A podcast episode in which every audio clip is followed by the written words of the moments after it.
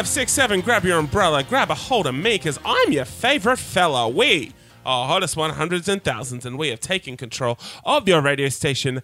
This is the podcast where we take the elevator and talk about the songs that have been deemed hot enough to give you something. One more time in the hottest 100. My name is David J. K. Young. I am one of the four voices you are going to be hearing for the next hour or so, baby. Joining me once again, it's Adam Buncher. Can I be fella number two? Yeah, goddamn right you can. Called it, sucked in. Fellas three and four. Nathan Harrison. Mm, I'll be like fella 10. I'm like, you know, Whoa. yeah, whatever. In the hierarchy of fellas. Yeah. there's a lot. There's still 3 billion other fellas, so 10's good. Yeah. Okay, true. There's five more just in New South Wales. That's right. And Andrew McDonald. Happy to be here. I don't need a number. It's You're alright. damn right. I'm just a humble, like, yeah, don't need numbers. Common or garden fella. Yeah, common Can, or can, I, garden can I fella. give you a number? Well, you have three options 69, 311, 420. 420. Hell yeah. That's what's up. That's still pretty good out of all. I of mean- them. That's what I'm saying. Yeah, it's 3 yeah. billion fellas. Speaking of, speaking of 420, we are about to blaze it at number 65. It's the return of Ash. This is Burn Baby Burn. Baby wants Milky to just put out the burning. Yeah. any any liquid will do. but milk is probably like soothing, you know? Yeah.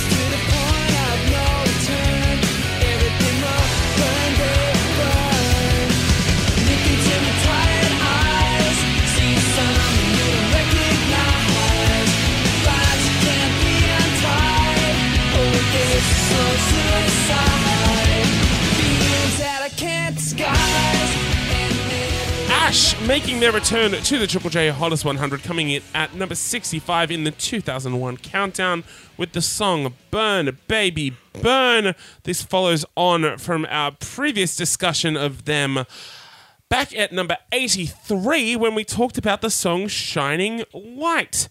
Now, Nathan, you have been primarily indifferent towards. Uh, record- kind. Yeah, yeah. uh, to, towards Northern Irish rock band Ash. Where do you stand on what is actually one of their bigger slash more popular songs? Yeah, which it makes sense. Like this is a very catchy Mm. pop song. This is the fourth time and last time we're talking about Ash. Yeah, oh, yeah, Captain, yeah, my yeah. captain. and I think I've figured them out. Okay, Oh. here we go. They're not a real band. Ah, they were written for a film, like a kind of early 2000s rom com collegey film. And so they've been just created by a bunch of writers. This probably gets played at the end, but they also played in the bar when the first two, like the main two characters meet. And this Ah, plays at yeah. the end as well. So they're not real. I'm not saying they're bad. I kind of think they're bad. But this. were you kind of like opting the idea of them like kind of being like the Monkees, where it's just like they start out as a fictional band and then eventually like they're just like, no, we want it, we want this band for ourselves. No, I think they're still not real.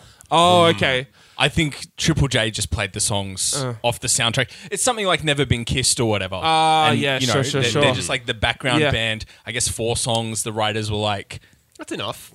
No, Yeah. maybe there was a sequel, and the writers were like, oh, it'd be fun to bring same band back. Well, you heard it here first. Ash, crisis actors. yeah, And I can verify this because because my notes and you can check this. The, the bit that I had prepared was saying like they sound like they're a band in like a teen Disney film. exactly. Where the protagonist's crush is, you know, like he's the lead singer of the band, and in this one particular scene, they're all playing together and smiling at one another and like nodding their heads. Yes, It's yeah. like I've got here in my notes, but they're not a real band. They're a plot device that makes you think, all right, like a real band. Ah. That's Ash. that has to be true. This song is just so exactly what this kind of song sounds like. It- Right. it's Yeah, yeah, almost, yeah. Um, and it's fun enough, but you know, whatever. Yeah, I listened to it yesterday. I can't remember what it sounds like. I'm referring to my notes, the things that I wrote down to say, and I'm leaning so heavily on that because, like, don't ask me to talk about a single I couldn't element. hum it. No, gun to my head. Uh, hang on. um, No, I can't. I can't. Yeah. I, I remember there's there's a cool. I remember the stop. Like I remember the mm. bit that isn't any song. I remember the bit where there's no music. I'm with you both here. Would you like to hum your favorite part of the song, Andrew? Just did. The chorus ends on like suicide or something, but I really think gun to my head or gun to like my family's head. I'd be like, I'm so sorry. I can't hum any of it. Well, the problem is, if someone asked me to sing "Burn, Baby, Burn," I would immediately go to Disco Inferno by the Tramps. Burn, baby, burn. Disco Inferno. Yeah, you get it. Disco Inferno. I- it's, there a, is- it's a jam. It's a great song. Th- they played themselves. Tears. I'm so sorry, Mum. but I can't remember it. Burn, baby, burn. I can only remember the stop bit. No, but uh, you mentioned like suicide and, and so it's actually kind of it's kind of dark. Like it's I think so. it's about a um it's a breakup that lead singer Tim Wheeler went through with the first girl he ever lived with. Sorry, And he sorry, did- sorry. Tim Wheeler. Yeah, yeah, yeah, yeah, yeah. Classic character name. Yeah, yeah, yeah. Who do you reckon plays it? Dude, we should cast Ash. Oh, that's good. Well, they're Irish, so um, Hot Priest, Fleabag, Hot Priest, Fleabag Hot Oh, Priest is Andrew. good. a young Um, Andrew Andrew Scott. Yeah. Andrew Scott, yeah. Andrew Scott. Uh oh, I'm googling Irish actors. Watch out. Oh, Colin Farrell. He's yeah. Saoirse Ronan. I was thinking Saoirse Ronan. Only because I have a crush on her. Do, do you reckon like it'd be like a she's the man style thing where she'd be like like playing the like like the indie kid like lead guitarist? no girl's ever played drums. You can't join the band. Yes. Oh, cut, that's the, cut the great. hair short like Mulan. Oh, who else? Chris O'Dowd could be the manager. Yep. I could see that working. Yeah, he's not going to be in the band. Yeah, no, no, No, no. not Chris um, O'Dowd. One of their dads can be played by either Liam Neeson or Pierce Brosnan.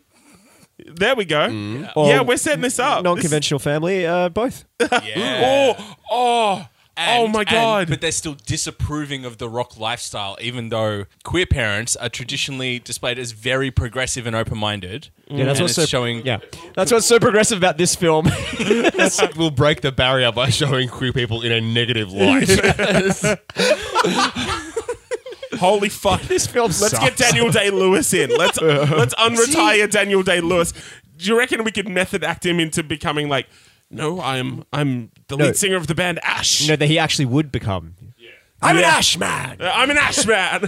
I play your bass. It's, it'd be weird because for him, Ash would be a real band in his head. That's right. After that, they would become a real band. Is the is the issue? Yeah. oh yeah. So it can't be him. No, we'll put him on the back burner. For I just saw I just saw Littlefinger from Game of Thrones. oh, true. Yeah. And I want him in everything because the way he overacts just gives me life.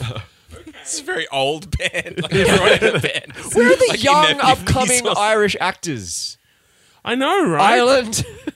Ireland, get your shit together. You've given us Saoirse, and that was nice. was but nice. you know, we can't make a band out of Graham Norton. you really can't. Graham Norton, fucking Chris O'Dowd, and Michael Fassbender. Yes, we That can. said, We're back Michael, on. actually, Michael Fassbender was in um Frank.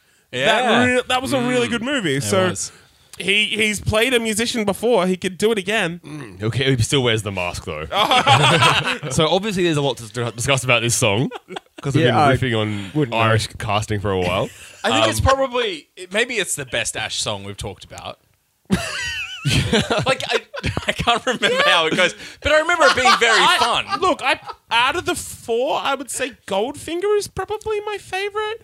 But Is yeah, that one of their songs? it was the first song we talked about. Wow. Are you thinking about the Goldfinger song? Yes, yes. I'm thinking about Dame Shirley Bassey. No, I meant the, the yeah. band Super- Goldfinger. Superman. No, no, Oh, no. yeah. Ash literally have a song called Goldfinger, and we've literally talked about it. We it. can all agree that the hottest 100 has had too many gold fingers. Yeah. Go. See? Um, this sounds like a watered down Pennywise. Yeah. Um, Interesting. Oh yeah, I can okay. see the kind of there's like so like escape punk tempo to it. Um, I think maybe if we if I found this when I was like fourteen, maybe. But I found Pennywise when I was fourteen. I don't love Pennywise, so You know what this sounded like to me? It sounded like a regurgitator song if they were not being ironic. Oh, okay. Not that you know, like regurgitate. Well, regurgitator just have a certain quality to their sound mm-hmm. that's a bit weird. It's like a less weird, less ironic regurgitator. It's weird because like I always feel like Boy Who Cried Wolf whenever I talk about liking Ash because we've never talked about like any of my favorite Ash songs. if I showed you guys like Clones or Orpheus or Girl from Mars or anything, yeah, these songs fucking bump. Oh, they didn't get voted in. Oh, sick. What did get voted in? Oh, the ones I'm kind of eh about. yeah, fair enough. That that makes sense. That makes total sense. Burn Baby Burn is nice enough. It's perfectly inoffensive. It's definitely not one of my go-to Ash songs. I know why it is for certain people. You can get it without not necessarily liking it hmm. heaps. Is it? Oh, Oh, hang on, yeah, that might might as be well it. be. I don't know. No, that's yeah. I Just trying to save my family. Oh yeah, yeah, yeah, yeah, yeah. This is this is even funny because like we've got the the song when you're listening to actually this. starting to sound like Hawaii Five O. oh yeah. Sorry, you, parents. you, you, you're thinking of Hawaii Five O. Again. Oh god, now I just want to watch that video of that kid around the, the in the music class that's like lined up all the drums from like oh, smallest to largest, like doing the full like Hawaii Five O drum fill. Oh, so good. Yeah, What's your favorite drum fill?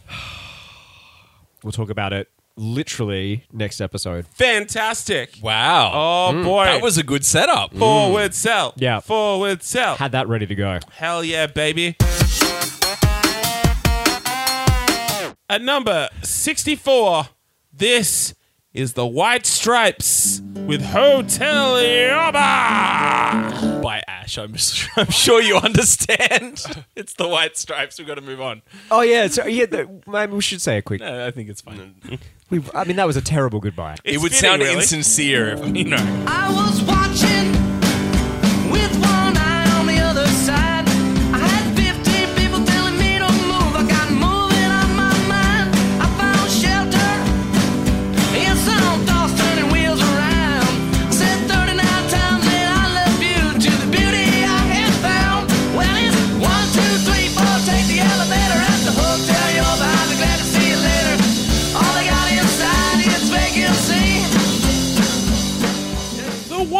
Stripes making their debut in the Triple J Hottest 100. Coming in at number 64 with the song Hotel Yorba from the album White Blood Cells. Andrew. David, holy fuck! Yeah, I love this song Oh. so goddamn much. You know what this feels like? It feels hmm. like that we've been at a party for ages, and like our best friends have just Yeah. arrived. My god, like Meg and Jack are here. I didn't think they were coming. Yeah, they're here.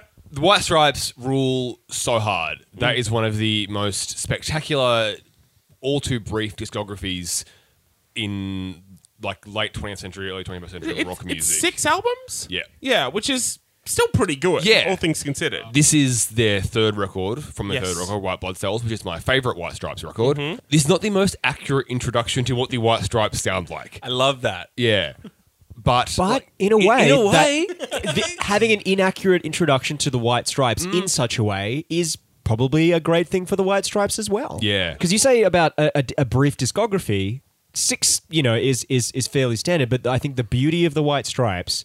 And they were especially showing this towards the tail end of their career as well. Is this is a band that could have gone anywhere? yeah. And they did, oh, they often did. Mm. yeah, because of the um, very nature of them. Yes, this fucking like goddamn rollicking, rip roaring like sounds like an acoustic guitar in a wooden box, folky punk rock garage song that with like just these utterly dorky, sweet as hell lyrics. Just about like the, the, the Hotel Yorba is a real hotel in Detroit. And you can't go there anymore. Yeah. Um, also, um, the, there's one Yahoo travel review that I saw that just had all was just all caps. Do not try this place.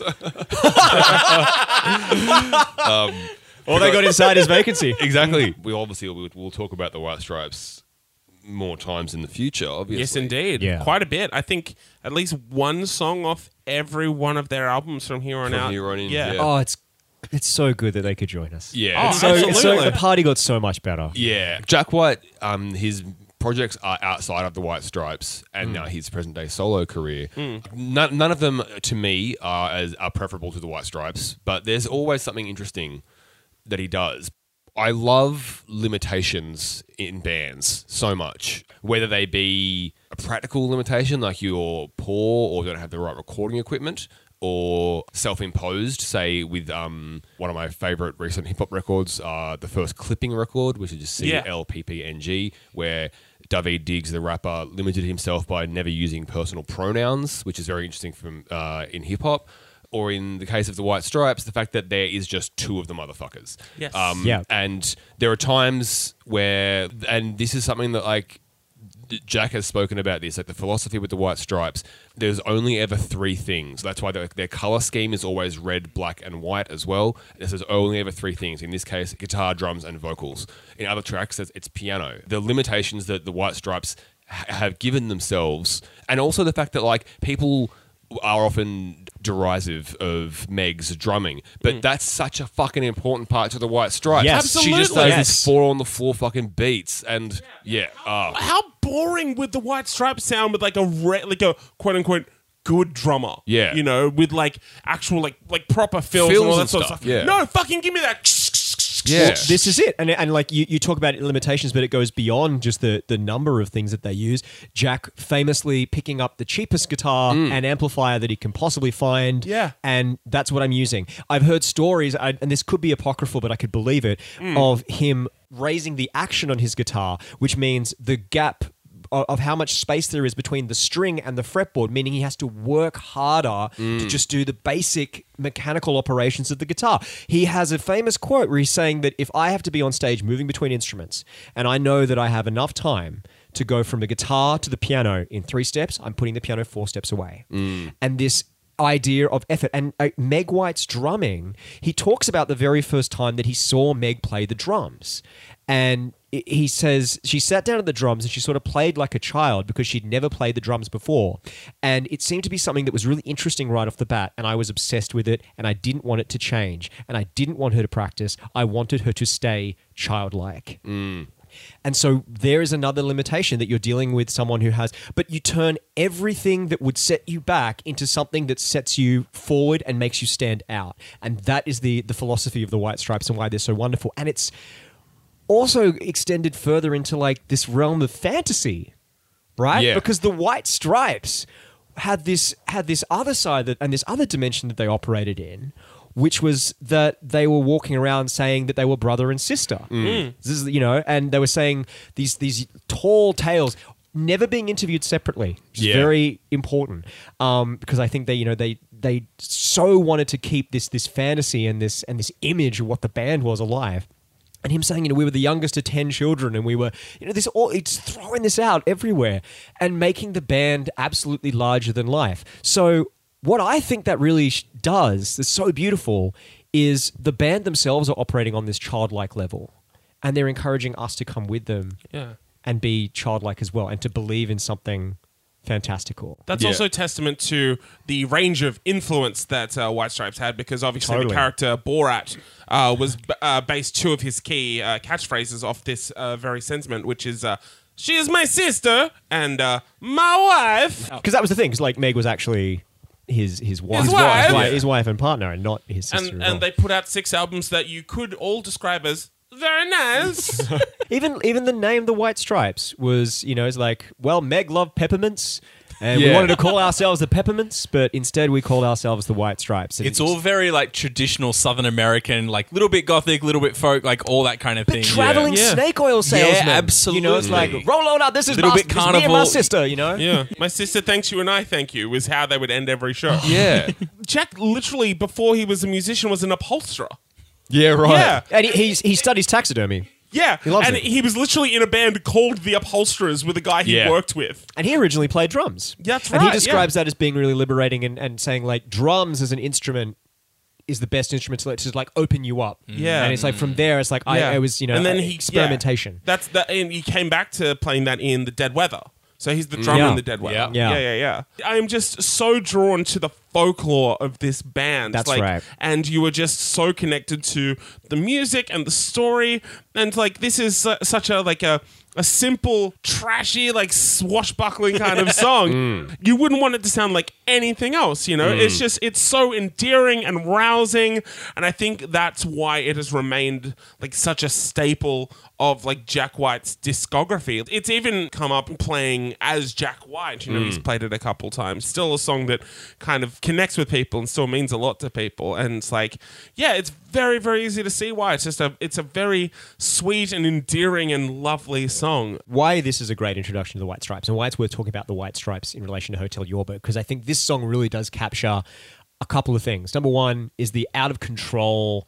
We are worried that the wheels Yeah, are going to fall freewheeling, off yeah. in any fucking because we t- you know it- we talked about how boring it was when a song is too under control a couple of episodes back. Well, the White Stripes are your pristine example for the other thing, the other end of that spectrum, Yeah. where this is this is how exciting things are when it sounds like anything could go wrong at any moment, and it's teetering on that edge. That, that's where but, they live. but then still um, held together by that that traveling salesman kind of showmanship of Jack White that like you're acting as if everything's great the whole time that like there's that charisma that just kind of binds this Yep. ramshackle cart together that you're like okay I think that we're about to collapse but this guy seems very confident so I guess we're all right There's something about this song that, like, I know that they're so simple, but I fucking love the lyrics in this song. They're just so Yep. fucking endearing. Like, so when he, like, the him say, it might sound silly for me to think childish thoughts like these, but I'm so tired of acting tough, and I'm going to do what I please. It's just like, Hell so, yeah. It's just so fucking sweet, man. Yeah. which leads me exactly on to the next point, which is just like this is you know we talk about the childlike importance, and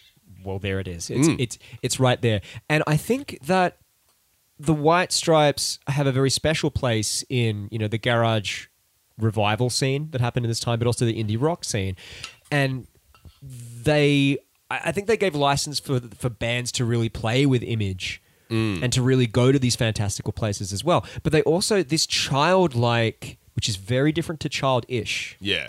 but this childlike wonder that they tried to imbue with people, I think that was also picked up on on many other indie bands around the similar time. I think Animal Collective in particular, mm. for example, were definitely trying to create Yeah. that same sense of discovery and wonder Arcade Fire as well I think you could say to a certain degree. Ah. abs- abs- I, I really think that you, you look at the themes and it's either a reflection upon innocence lost or it's a it's a trying to earnestly and sincerely recapture that innocence and that Yeah. childlike wonder. I think that is a, a, a coherent and running thread throughout a lot of indie music in the Yeah. early 2000s. Well, it's a blessing and a curse thing as well because, like, after this, every single two piece band is just like, oh, see, the White Stripes. Mm. The next big band to to break a, that was a two piece was the Black Keys, and they were mm. just like, oh, so like. You're from a working class town sort of area, and also you're indebted to like blues music, and also there's a color in your name. So, like, Yeah. obviously, you guys, brother and sister yeah, yeah, yeah. Dan and Patrick are brother and sister. Yeah, absolutely. Or are they husband and wife? Turns out they were married the whole time. oh my god So I, weirdly, um, Pat Carney is married to Michelle Branch, as in the pop singer. He also wrote the BoJack theme song uh, with his uncle Ralph Carney. So yeah, some fun, fun little Pat Carney. Like his trivia. uncle, some real LMFAO action. Yeah, yeah, that's what's up. Oh yeah. Finally, another nephew uncle music pairing. LMFAO are actually husband and wife. Damn it! Wait. But yeah, like when they uh. came out, it's just like, oh, so you guys are like the the White Stripes. They're like, no.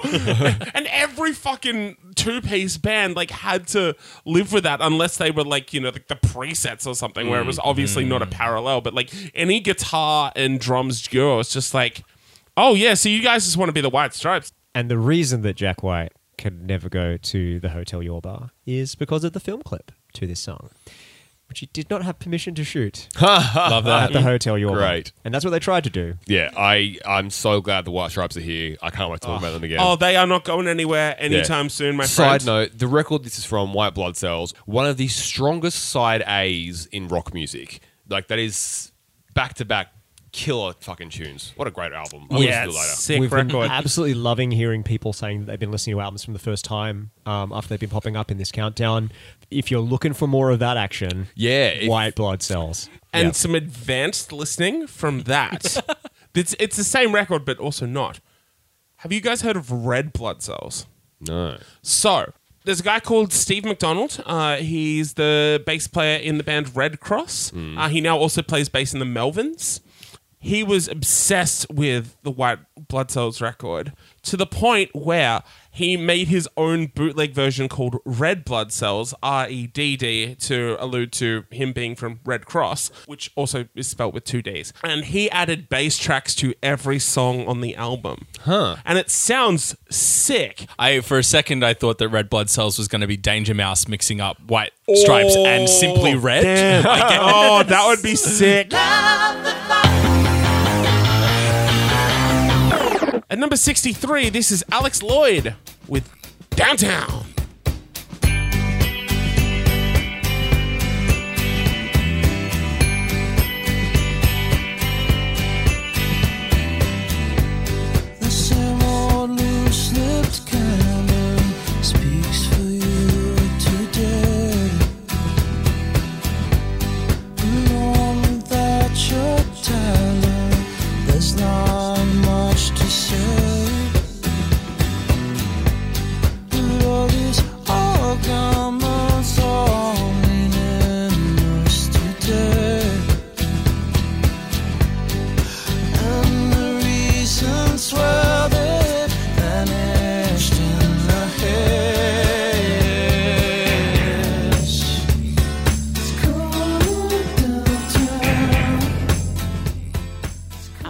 Alex the once and future king of the Triple J Hottest 100, coming in at number 63 in the 2001 countdown. That is the song Downtown. It is, I believe, the second or third single from his solo album, Watching Angels Mend. What happened to them? What happened to him? No, the angels. Angels. Oh, well, they were fallen angels. No, it, it, Oh, they're, whoa. they're, they're the ones doing the mending. Like they they're like fixing a Oh. house. It, it could be the other way around though. Mm. Mm. That's clever. Well, just doing a bit of DIY. All the, yeah, all these angels walking around. It's just a flesh wound. Yeah, it's fine. well, I, I- yeah, I, th- I thought the angels were, you know, convalescing, having a mm. bit of a, a rest. Potentially. Too much UFC for those angels. So, I've introduced uh, a phrase to this podcast that uh, has come up a fair bit. In it, it, it existed prior to this podcast existing, but you know, Whoa, I've, whoa, I've, whoa, I've- whoa, whoa. Uh, look, I, I know, I know, some things exist outside of the podcast, and that's fine. We don't talk about them. I know that's true. Don't give Yeah. them credit. The phrase is showing your ass. Showing your ass is when you preface something by going, um, show my ass a bit here, but, and then you admit to something that may potentially be embarrassing or uncool or lame or whatever. Are we about to see you downtown? I'm showing my ass, folks. I fucking love watching Angels Mend. It is one of my favorite fucking albums from this entire era because this was another album that my cousins burnt for me. So, Oh, I thought your cousins were cool. I mean, they were. They listened to Triple J, and Yeah, uh, I'll tell you who was getting you played know- on Triple J a Oh, lot in the early 2000s was one A Lloyd. Lest we forget that uh, Black the Sun was voted uh, just nary a year prior Mm. as uh, the favorite album of Triple J listeners. That's right. Yes. So You know? we talked about the song "Lucky Star" from that record. So We that did. was his debut solo record after leaving the band Mother Hubbard. Lucky Mother Hubbard. well, they broke up, you know. I have a lot of sentimental attachment to this record. Not just the obvious songs, including one particular song that will come up again at a, at a later point in this countdown, perhaps the latest point in this in this season. But for whatever reason, yeah, like this record has just always stuck with me. I feel like this was the the start and also kind of the end of Alex Lloyd finding his niche as a solo artist. It's a mix of acoustic, like folk rock, but also an interesting mix of production, a really kind of multifaceted approach that would incorporate rockier elements and poppier elements that would create this little bubble that Watching Angels Mend exists in. And Downtown is a great example. Like, I love the chordal shifts on this track. It goes to these different sort of moods. It's all about the journey of the song, which is fitting considering the what the song is alluding to. I feel like there's so many cool, interesting moving parts on this record. Yeah, I, I just feel like he doesn't get enough credit ultimately as a songwriter, as an arranger, even as a singer. Like I, I, can understand why people would find his voice annoying, but uh, like I love the the multi-tracking, the vocals and the harmonies, and just how he can create a little melody that will just kind of ring in your head. Like yeah, there's just some cool stuff in here. Also, uh, there is a really bizarre but also kind of very endearing music video for this song, uh, in which yeah, Alex Lloyd uh, plays a cabbie, but he doesn't play himself. Uh, he he is played by a puppet. It's just a very cute video where like this couple are like arguing in the backseat, and they just get distracted from the arguing because Alex Lloyd is singing along to himself on the radio. So like I have that attachment to this song as well. I'm fully aware that none of you have heard this song before because this was not like I feel like most people would consider him a one-hit wonder. Hundred percent, they know. would. Absolutely, Yeah. Hmm. absolutely, they would. But yeah, like some other one-hit wonders, you know, like Semisonic or something like that. I would argue that they're, or even like Ma- Marcy Playground. You know, like artists that we've talked about that are famous for one song. I'm just like, sure, they're famous for that one song, but I feel like there's a little bit below the surface that is worth exploring and investigating. And I, showing my ass and positing that It's Been out this whole time. it has been out this whole goddamn time, baby. I've been man. twerking on these haters because I dig Alex Lloyd, man. Like at least at this period of his career, love this record, and I think Downtown is one of the strongest songs from it. So, with that in mind, I'm going to put my ass away and allow the civilized folk to uh, tear the song apart if they so choose. I will say, I do think this is the best Alex Lloyd song I've ever heard. okay. Yeah, I think comfortably. Having said that, I forgot I was listening to it halfway through it. It's, Yep, it's a very gentle song. there are places for gentle songs. Yeah, the the chorus is a lovely melody or whatever. Yeah, I, I think it's it's fairly forget. I'm not. It doesn't make me excited about exploring it or more. Um, but it, like, but it's nice enough. Like, I don't think it's a bad song at all. I remember it as well as I remember the Ash song. I So- remember it more than the Ash song. Right. I could I could save my family with this song if I had to. I, I couldn't. Sorry, mum. Go ahead, put a gun to my family. I'll save them. I was a little bit surprised to hear you say that the Watching Angels Mend album had more uh, sonic breadth. Because while this kind of does break apart a little bit towards the end and reach a little bit of a crescendo and kind of like get a little bit looser and there's, you know, a little bit more texture than you have just a, a dude and a guitar towards the end of the song, which is, by the way, what I enjoy most about this song is that that the the end point that it arrives at. I still think that this is very much rooted in that singer songwriter kind of territory. Yeah. So I was surprised to hear that the album kind of had more to deliver than that. The downtown hook for the chorus is a bit of an earworm. It'll get you. That's the thing that'll save your family. Yeah, yeah. Um, but overall, like I do find it pretty hard to get excited about this song. And given the choice, I would listen to Petula Clark's Downtown far, Yeah. far more. But would you? She ra- goes hard. Would you listen to uh, Macklemore's? Ryan Lewis? I would. I'd rather listen to the fucking Macklemore version. yeah, I probably would. I guess the problem is if I'm listening to this, I can Listen easily to not anything. be listening. You know, Yeah. Like, if, I- if I'm listening to this, I, I could put another track on. I still would, it's still still the same. I same. can forget that I'm listening to music and put a CD on. like, I, I'm, start, start a TV show. Oh shit, the music was. Still out here. Hats on, motherfuckers! At number sixty-two, it's a return of Jamiroquai with you. Give me something. Let's go.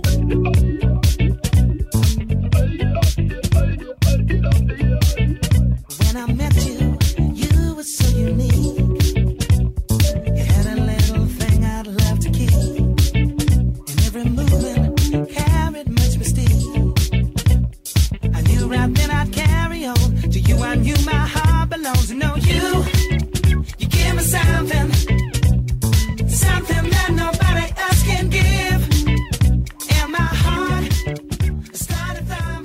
Jamiroquai coming back in at number 62 in the 2001 Hottest 100 with one of their biggest hits, You Give Me Something. We're thrown to our resident Jamiroquai fanatic. It's true. He's got the he's got the alien dude tattooed on him. He won't true. tell us where. Nathan Harrison. Give it to him. Mm. Talk to the people All right. So this is a song we all know quite well, I'd mm-hmm. imagine, intimately. from the fifth Jamiroquai album, A Funk Odyssey. Hell big one. yeah. Uh, do, do you reckon he's into funk and odysseys? Well, yeah, it's a concept album about him coming back from war over 10 years, um, visiting various islands, and all his bandmates die. Mm, yeah. Um, Who were all played by Daniel Day Lewis. Yeah, mm. and then when he gets home, everyone thinks that he died on the trip mm. back from the war. So they've given his cars away? That- yeah, good Bring it, recollection. bringing it back to JK. J- JK has a has an extensive car collection. when, when he is traveling, uh, his hat starts to break and he rebuilds it as he's going. Is that a different? Is that It is a different one, isn't it? Yeah, okay. That's the That's, ship- that's Theseus. Theseus. Is Theseus part of? He might be. I don't know. Yeah. Does anyone know? JK's hat No. is sentient, like in Super Mario Odyssey. It's got little eyes on it and can talk and Oh, shit. that would be good. yeah. I. what were you going to say? what were you oh possibly going to say? My brain caught up to the fact that I was about to say I'd play that game, which is a Super Mario Odyssey, but with JK, I thought you were going to say, I'd buy that hat. like the Mario hat, or is it how? I guess it's like one of Jamiroquai's hats up with googly eyes. With googly eyes. you, you can't throw it and do Mario Odyssey shit. Well, maybe you can. I couldn't. I'd, I'd try. Just once when no one was looking, I'd, I'd be like, no, no, of course not. All right. of course it didn't. Of course it is. It's fine. have to check once. You'd have to check once. Because imagine him. if it did, Imagine on your deathbed, you somehow, like someone else did it, and it turned out the whole time, oh god damn it! the whole time you had a Magic Mario hat, but Yeah. you you were too scared yeah, to try it. the risk benefit analysis that you do. Worst the worst thing gonna happen, you're picking up a hat. this is just for us.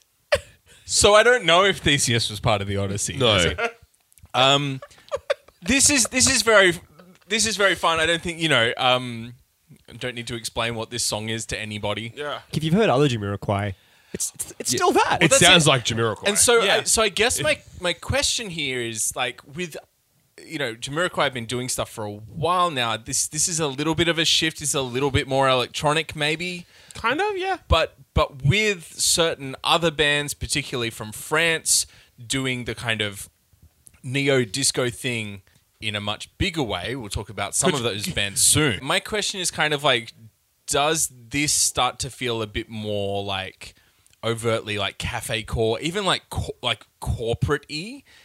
I don't. There's something watching the video is just very like this feels like the version that of of this music that a bank will put on an ad or whatever. Whoa, okay. you know what? But I think the song is it can withstand it, Yeah, right. and it doesn't withstand it in memory. I think this is an important distinction to make because in my head, Jamiroquai are daggy as hell, except mm. except for any single minute that they're on, in which case they are the coolest goddamn band. In the, it's that's just how it is. That's just it. Yeah. Even even now talking about them, this is hard to say because I'm not directly listening to them. Either you're wearing the hat or you're not wearing the hat. But when that hat is on, When the hat's on. Jamiroquai is dancing all over the labels of either daggy or cool, and it does not matter. It's great watching the video because you just get to watch JK be JK, yeah, steal some kid's skateboard. and he nails that skateboard man. Yeah, he, he- can, he can skate. And just, Yeah. it's, it's a good time to just bring up again because we've talked about this in the past that, that JK is just the most interesting goddamn person that has ever existed. Very weird guy. so because you know like just rolling through some plot we talked about this eh, probably the first time we talked about Jamiroquai when we first discovered it but like how he had like a twin brother who only lived six weeks. I don't, I don't remember that. I don't remember that at all. but, but like already it sounds like we're talking about a fictional character. And then he was like he went to prison for a while. Whoa. he, he was homeless for a little while. His mum was a famous jazz singer. He um was like spent so much time in the back of cars either from out of desperation or whatever that that's part of the reason why he collects cars now. Whoa. he is he is legitimately one of the most interesting goddamn people And he always wore hats. He didn't just do it for the, Yeah, right. You know, it wasn't just like It a does seem Bane like it's situation. One of you know, he has three things, which is funk hats and cars, Mm. and he's all in on those three things. Hey, the Yeah. White Stripes had three things, man. It's true. Worked, worked for them. Jamiroquai have a parallel with Bush in that it took me ages to realize, oh fuck, they're English. like, Yeah. because like, Yeah. Hey baby, I got an American accent when I'm singing, and then he's like, hello, I'm from Jamiroquai. So it's like, the fuck you are? Who the fuck is that guy? Yeah.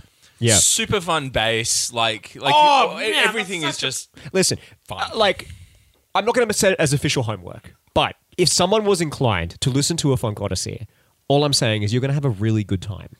You're Yeah. just going to have because and like honestly, this song is part of it the as well. song about the Cyclops With and ah, no, it's all right. the the witch, uh, Cersei. oh yeah. Yeah. she's in. She- Yeah, yeah, You're thinking of Game of Thrones? yeah. you're, thinking, you're thinking of Game of Thrones. all of Jimmy Jamiroquai's songs are so great because they're never grounded. They're the most. It's it's just totally ungrounded. It's about feelings that make you completely ungrounded, and and it's always you know probably some level of infatuation. And here it's kind of to me it's like this simmering kind of infatuation where you're trying to keep a lid on just how excited you are about about someone. So it's like Yeah. simmering away, but you're mm. afraid to kind of tell anyone about it or kind of like mm. vocalize about it too much because it'll you you fear that it'll, the spell will break. It'll kind of like disappear. So it's just got this wonderful kind of like groovy internal kind of quality that's a little bit laid back. Other Jimmy Jamiroquai songs are bigger than this and they're dancier than this. Yeah. But this is just a nice little withheld private groove that you kind of carry nice. with you. And it's like, man, like I just have too much goddamn fun whenever Yeah. Jamiroquai's on. The whole thing is just hooky as hell. Like everything is a hook. yeah, Yeah. It's catchy, it's funk, it's it's like it, it, it sounds like a Jamiroquai song. And if you like Jamiroquai songs, you'll like it. That's, That's simple. it. That's Like, it. Yeah, yeah. That's it. They know what they're fucking doing and they do it. And that's that. Um, I've got a, a YouTube comment that I would I would love to read Oh, out p- under the video Oh, for this share, song. share with the Always. class. Uh, this comes from Ryan. Hey, Ryan. uh, from two years ago. This album meant a lot to me. I was living in Vegas doing Blue Man Group. I had lost my will to work and my mind was slipping. I felt like I felt my life drooping like a Dali painting with clocks. Then I got this CD from the store. They still had CDs back then. I don't know if they do anymore. But No, keep going. It's very good. But as soon as I heard songs like this and Love Foolosophy, I just felt some kind of positive force go through my soul. This music represented a fresh air to my spirit when it had become deadened through drugs and stultifying Vegas routine. I never saw this video at the time, but it's great. I love the dancers and the roller skaters. Love Jamiroquai. Hell yeah. I have a big question about doing the blue doing Crewman Group. I was in Vegas. it was the way you fucking said it as well. But there's no the. It's just I was in Vegas doing Blue Man Group. Yeah. Well, thank, thanks for writing in, Ryan. Thanks, Yeah, thanks it's for fun. listening. Mm. Yeah. If that is your real name, mm. Yeah, could be he could be concealing his be identity. his nom de blue. God damn it! Oh man, what a fucking joy this song is. It almost gets like post ironic of just like, oh yeah, how fucking cool is Jamiroquai, right? And then the second that they're on, you're just like, should we get matching alien guy tattoos? Like, holy fuck. I agree. Jamiroquai, man, what the fuck? Yeah. How did they come up with this shit? They're almost like the friend who will go on the dance floor first and dance in a really stupid way, and then everyone's just like, "Oh yeah, let's just whatever," you know. It Yeah, doesn't, it doesn't yeah, matter. They are they are a tension breaker. Yeah, There is no tension in Jamiroquai's music. It is a very special something that they are giving you. I will say that very much. Here's a forward sell. This song gets in next year, Hell yeah! and it's higher. That's so good. Aging like a fine wine. you love Keep to this see it. going. We could get number one. If these trends continue to rise. yeah. At number 61, this is Daft Punk with One more time.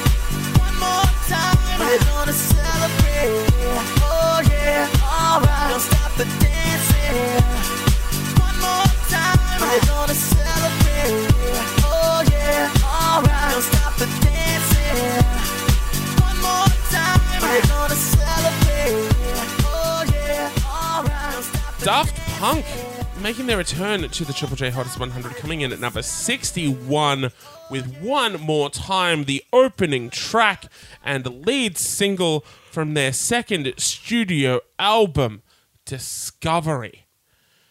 Adam. Wow. 2001 got some good albums, huh? Uh huh. This is it's very very special to be talking about Discovery and to be talking about Daft Punk, especially now. Oh yeah, know? some some shit went down in between us talking about them. yeah, Uh, yeah. Namely that they uh, did nothing for eight years and then we're just like, okay, bye. yeah, and it's We're going to formalize our not doing anything. and it still hit. it really did, Yeah. didn't it? partially because the last thing that they gave us, Random Access Memories, whipped. It was Yeah. a, it was a really great album, very different to anything that they'd done before. Mm. But also the legacy that Daft Punk has left us is it's just some very very special stuff. And if you're looking for an example of that, if you don't know Daft Punk, then this is absolutely maybe a pinnacle of that. Okay, so we've talked about one track from Homework. We talked about Defunk. Da Funk. So touching upon that, but we are in a completely different era for Daft Punk now. We're talking about the 2001 album Discovery, which it wasn't a stroke situation where people weren't going absolutely gangbusters for it, not universally, but it has mm. since come to be regarded as an absolute landmark album. Yeah. I mean, Genre I- regardless. Whereas they said that Homework was a raw electronic album, there was a completely different ethos when it came to making Discovery. Uh, they said that they wanted to set out to explore song structures and musical forms a lot more. But more than that, they were trying to make an album that was a reflection of their childhood memories when they listened to music from a more playful and innocent viewpoint, as a quote from them. But particularly to make these ideas seem like they were new again. To take these old musical ideas and to, and to transpose them into an album where it seemed like they were fresh and it reminded of them discovering music. So, in that way, it reminds me, and this is a very obscure link to draw. There is this book from 1981 by a guy called Luigi Serafini called the Codex Seraphinianus. And this is a if you if you look it up and you look at the pictures, it's like these completely surreal, nonsensical kind of encyclopedia drawings. Because what this guy was trying to do was capture the feeling of, for an adult of what it was like to open an encyclopedia before you knew anything about the world. So there's all these completely nonsensical drawings, illustrations of things that you kind of know, you kind of recognize, but completely recontextualize. That's beautiful. And so this is the music version of that. This is what they were doing with with Discovery, and also tr- tying into that childhood wonder and love because they also loved anime when they were younger. They commissioned their very own accompanying anime film by a guy, uh, an anime artist called Leiji Matsumoto. And it was called Interstellar 5555, the story of the secret star system. And that's that, that's a whole anime film, which I haven't seen. I've, I mean, I've seen pieces of it because that's what they use for the film clips. I was I was literally thinking we were gonna have to fucking like explain all of the one more time video, like we had to explain the, the Starlight video. Yeah, but they did a whole it's for the entire Discovery album. You can you can track that down if you haven't seen that as well. So just a couple more facts about this song in particular. This was one that they actually wrote in 1998. And and it only eventually saw its release in in uh, in November in 2000. And in their words, it provided the link between homework and discovery. Uh, the vocals are provided by a guy called Romanthony. He's a US singer, DJ, and producer. He died in 2013 at the age of 45, so rest in power. And the sample from the song, which I think we'll get into a little bit more later on, is uh, a song called More Spell on You by Eddie Johns from 1979. So I first discovered this song myself, fittingly, as a kid, before I knew that much about music Yeah. number one, there's a brilliant reflection in the the mission that Daft Punk were trying to get across, and the context that I and I imagine a lot of other people kind of have, where you're young enough that this in itself became the music that you were discovering. And from the very beginning, like I, I got that this was a song about celebrating, but there was always something else more to it. I always Yeah. felt that there was an emotional resonance in this song that was more than just straight out partying there's something else operating in the background there that kind of undercut what that celebration was. And in coming to talk about this song, I thought a lot more about it. And what I have arrived at is that One More Time isn't just a song about celebrating, but it's about trying to hold on to the feeling of celebration. Mm. One More Time is the command that you make for not wanting to leave that feeling of mm. jubilation. Yeah. It's about repetition in both music and meaning, which is a really, really clever thing to explore in regards to electronic music. The futility of trying to capture this this moment that you're that you're lost in forever, which recorded music now allows you to do. If Daft Punk are here exploring what music is and and the connection that it has to us emotionally, I think they've done that in not only form but but also in, in the meaning of the song as well. And I think that gains even more pertinence when you look at the fact that Daft Punk as a band have stopped being. Right? Is you trying to recapture you're trying to recapture something, you're trying to go back and, and, and relive something. And I, that's as close as I can get to kind of like unpicking what the emotion of that song is for me. It's a powerful song It really is. for something that uh, you know produced as a as a piece of electronic pop that works so well as like a radio single the depths and emotion that it kind of uncovers is truly extraordinary I, I don't really have like an emotional resonance with this song. It's fucking fun as hell. It's obviously like one of their absolute best songs. Um, I'm just in awe of the way after they broke up. Somebody did a little brief video breakdown of of where the sample comes from. Oh, oh dude. Oh, yeah. Yeah, yeah, yeah. That is like holy fuck. That's how you made that sample. That's bonkers. Super fun, but if I try and like pick it apart, what I get is this just like jaw dropping, like holy hell, you guys were smart. Mm. yeah Yeah, God just the level of craft. it. Yeah, I've, Yeah. I've never seen anything get sampled like that. You Yeah. know, in that same way. We'll share that. It's re- really worth a quick watch. It's absolutely f- fucking fascinating. What level these goddamn French madmen were operating on. Yeah. I do have an emotional connection to this. I didn't really get into Daft Punk during high school, but then in uni I did, and I bonded with a lot of people over them. And then so this song, when you talk about like that discovery or whatever, but but it's just like and about people, like it, it's a communal thing as well. That it's not, um, Yes. you know, so much of Daft Punk. You know, you listen to uh, the Alive album. It's like it's like oh, when once you kind of put this music in the context of a crowd, it sort of makes so much more sense. Yeah. But I love this, and and I listening to this. Not that I had to, but in the lead up to talking about it today and listening to the album version, not the single version, just reflecting on the fact of how weirded out I was by the rep- repetition as a kid. And in the album version, the build up towards the end is so long and it just keeps going. But I, I could Oh, yeah. live in that. Because it's a weird song to dance, like dance to, isn't it? Because like it just drops out into ambience for like two minutes Yeah. or something, and all you've got is that fucking tambo, which I always associate in the visual is the the anime band and the anime tambo, just fucking just like just fucking loving it, just Stevie Nixing that shit. it's beautiful. Anime tambo. Anime Tembo, beautiful. That really slow build that just keeps going, and it kind of hits this point where it's like you get the fun of the music again, but like it just keeps building and building. I could live in that for so Yeah. long. Yeah. I love this song so so much. the spectrum of responses to this song are reflective of how versatile this song is. You can read into it. You can also go, fuck, this song bumps. How fucking Yeah. hard does that beat go? How sick does that vocoder sound? Oh, he sounds yeah, good. Both are valid and both completely work because that is how the best Daft Punk songs operate. Yeah, everything about this just connects. You're feeling something. They're not a passive band. This is not a passive listening experience. You know what I mean? It is reaching out and saying, Are you with me? And you are grabbing it back either as Stereo Steve or as Intellectual Adam, and you are saying, I am with you.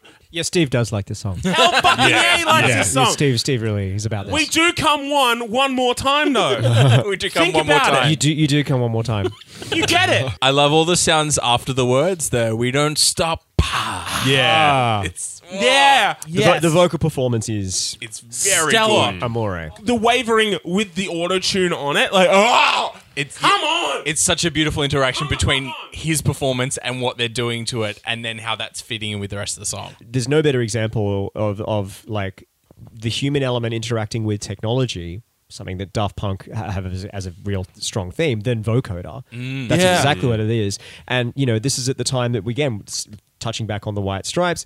Daft Punk have their own kind of um, theatrical element going on. They've only recently convinced the world that they are. you know, there was a terrible explosion when they were making the album, and when they woke up, they were in fact robots. They were robots. They were. They just were. brother and brother robots too. They were. Oh, yeah. they were actually married. Oh right. Yeah. Turns out they were both Daniel Day Lewis. Yeah. Method acting, man. It's crazy. Yeah. Yeah. my personal favorite story that I have with this song was meeting Heather Riley from Cry Club from the first time. They came to this gig at Doonside with Jono, who's also in Cry Club. And then we were all in a car heading, I think we were headed to the Gong from this show. The, this song came on, might have been on the radio, might have been on a playlist or something like that. And we both like instantly it was like it was like a dog whistle. It was like you know, the second we were in, we were in. And then, you know, in that dropout ambient moment, I had a toy tambourine in my bag. So without them noticing, I pulled it out and I started doing it in time. And their eyes just bug. and the and it was a real like, did we just become best friends? kind of moment.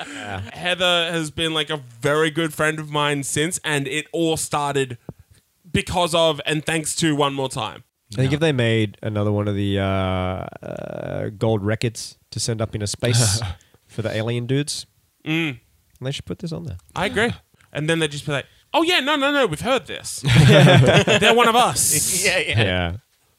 We sent them down. There was an explosion. Like, But do they were actually married. Are you, are you giving this back to us? Like, we, we want you to have it. It's Yeah. a bop. Do you like it? we um we don't get to talk about Daft Punk for ages now. until Uh, until until that one. 2007. You could have put so many more Yeah, songs from I'm Discovery genuinely on surprised here. that Harder, Better, Faster, Stronger didn't get in. Yeah, well that's it, right? Suffice to say that again, if you were looking to check out albums from the year 2001, and Here's some homework. Listen to Discovery. that brings us to the end of another episode of Hottest 100s and Thousands. Thank you so much for listening. We love you. We appreciate you. And before we get out of here, we are going to pick our favorites, our least favorites, and continue that ever continuing story of carryover champ and carryover chump. I'm gonna I'm gonna kick this off. Uh, one more time by Daft Punk is my favorite song of this five, and I am going to give it my new champ. Burn Baby Burn by Ash is my least favorite, but it is not my new chump. My favorite and new champ, Hotel Yorba. hey, Nice. Uh, least favorite, Alex Lloyd, but again, it's not nearly as bad as the good chumplet. get them. Get him. Get him. Ooh. My uh, favorite and new champ is One More Time. Uh-huh. Uh, and my least favorite, I think, is oh, Downtown on Burn Baby. I mean, You sang downtown to save your family, so it'd be pretty rude if you made that your. ch- true. Didn't I remember Burn Baby Burn at the end? Are my family okay? I think you're gonna have to check on him at least. yeah, all right. Ash, least favorite. But I'll keep Good Charlotte as my chump. Yeah. Chumpa. Yeah. um, yep. My champ, the new champ, want to celebrate is one more time. Damn right. Yeah, yeah. And uh, my least favorite from this episode is Alex Lloyd. Um, I, yeah, but, uh, super high stuff. Still retaining it. Yeah. Still retaining. Ah, I feel mean. don't. Sometimes They you should feel me. On behalf of Mr. Nathan Harrison, Bye. Mr. Adam Buncher, Bye. and Andrew McDonald. Bye. My name is David James Young. Everything is good for you.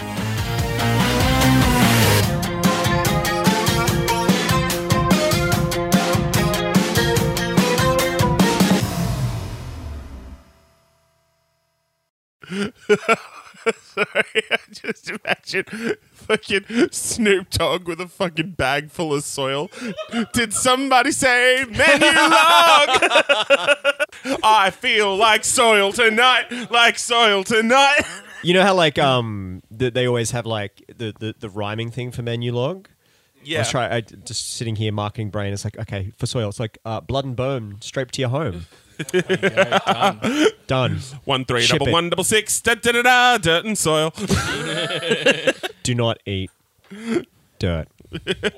That's weird. This, this there's a thing about what to do if your child eats potting mix, but there's nothing. I, I don't know. Like there's no there's no recipes. I was gonna say there's nothing about is it good for adults too or just children? Chance of dying from eating like anything with bones in it probably higher, maybe.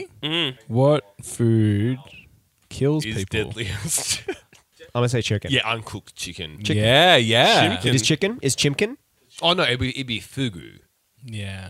That puffer fish. That I don't think enough people eat fugu for yeah, it to true. be considered the Is world's that the one that deadliest. Homer eats? Yeah. Yeah. Yeah, give Fugu me. fugu. Yeah, Uh, this list of the seven world's most dangerous foods. Fugu is first. Hell- Ackee fruit, uh, sannakji. It's a oh, it's a octopus tentacle. this is just shit you shouldn't eat. then we get elderberries and your mate rhubarb. Oh yeah, the, the ah. leaves that the toxic. leaves of it. Yeah, yeah. Rhubarb. Turns out number one, knives. Oh fuck! I forgot to take the knives out of the, of the casserole. Dinner party. Go. Oh, I think there's knives in this. I think Nathan forgot to take the knives out. Oh my god, are you allergic? I'm so sorry. This is this is a knife pizza. we should have got half an half. like on a menu, like pizza, like I don't know, like fourteen bucks brackets plus two for knife free. yeah, we can do a knife free base for you, but it's two yeah. bucks more. Wait a second. Sometimes at burger joints, they do bring out burgers with a knife, in, them. yeah. Don't mean to. It's like, oh, fuck. Listen, oh, sorry. I'll take it back. I'll have a word with the chef. Knives Out. It's my favorite movie, my favorite Radiohead song, and my dietary preference. Can we can we go now?